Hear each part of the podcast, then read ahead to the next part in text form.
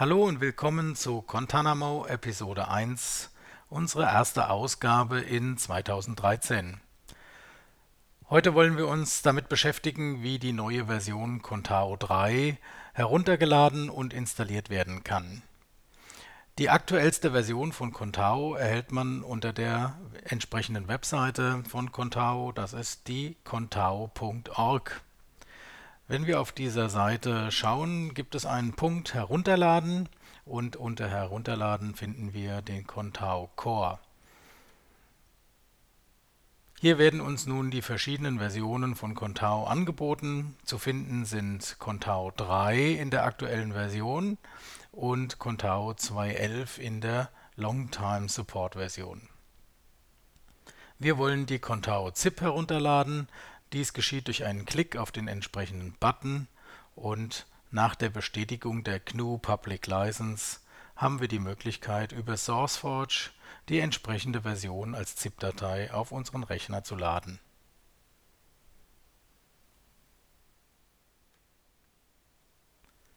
Die entsprechende ZIP-Datei kann nun entweder lokal, hier bei mir mit der Nutzung von MAMP, oder auf einem Webserver entpackt werden. Durch das Entpacken entsteht ein Ordner, in dem alle Dateien zu finden sind, die für den Betrieb von Contao notwendig sind. Da ich hier nicht alles in einem Unterordner anordnen will, sondern Contao in die Root meiner äh, lokalen Installation bewegen möchte, verschiebe ich all diese Dateien in die entsprechende Verzeichnishierarchie. Danach kann ich den Contao-Ordner löschen und auch das ZIP entfernen und habe alle Dateien bereit für den Betrieb von Contao. Die weiteren Installationsschritte finden nun über das Webinterface statt. Starten wir unsere Installation aus dem Browser in unserem entsprechenden Verzeichnis auf dem Server, so bekommen wir als erstes die Bestätigung der G N U Public License vorgelegt. Nach der Akzeptanz dieser Lizenz haben wir die Möglichkeit, Contao zu konfigurieren.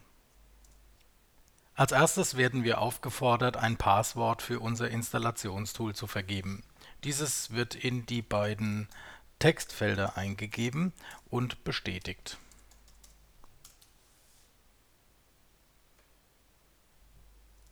Als nächstes ist die Datenbankverbindung notwendig.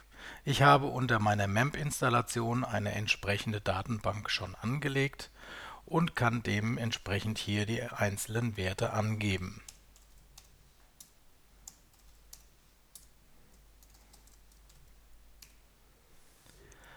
Das gleiche gilt natürlich für den Betrieb auf einem Webserver. Dort muss entsprechend auch eine passende Datenbank bereitstehen, damit Contao seine Daten abspeichern kann. Wir speichern nun die Einstellungen, die wir eingegeben haben, und Contao überprüft die Verbindung zur Datenbank und wird uns entsprechend bei Fehlern eine Meldung ausgeben. Unsere Datenbankverbindung war problemlos möglich und somit erkennt Contao, dass die Datenbank noch vollständig leer ist.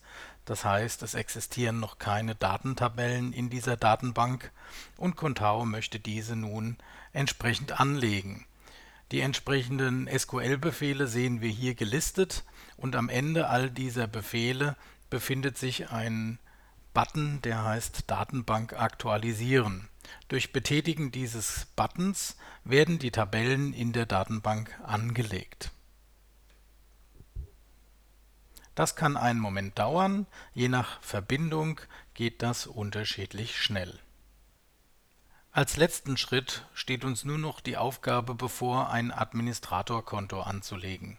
Hier geben wir die entsprechenden Werte äh, in die einzelnen Felder ein und danach haben wir die Möglichkeit, uns im Backend anzumelden.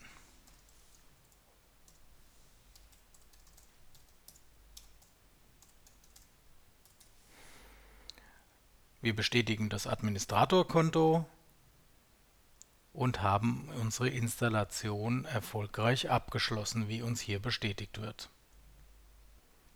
Über den sehr unscheinbaren Link Contao Backend Login gelangen wir zu der eigentlichen Login-Maske, die man äh, als Redakteur oder als Administrator nutzen wird, um Contao zu pflegen.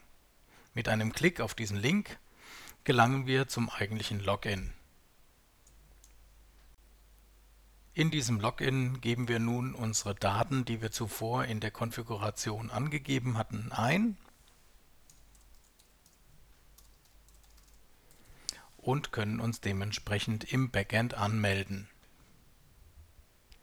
Nach erfolgreicher Anmeldung erscheint das administrative Backend von Contao und hier werden dann alle zukünftigen Aktionen für Redakteure oder Administratoren im größten Teil stattfinden.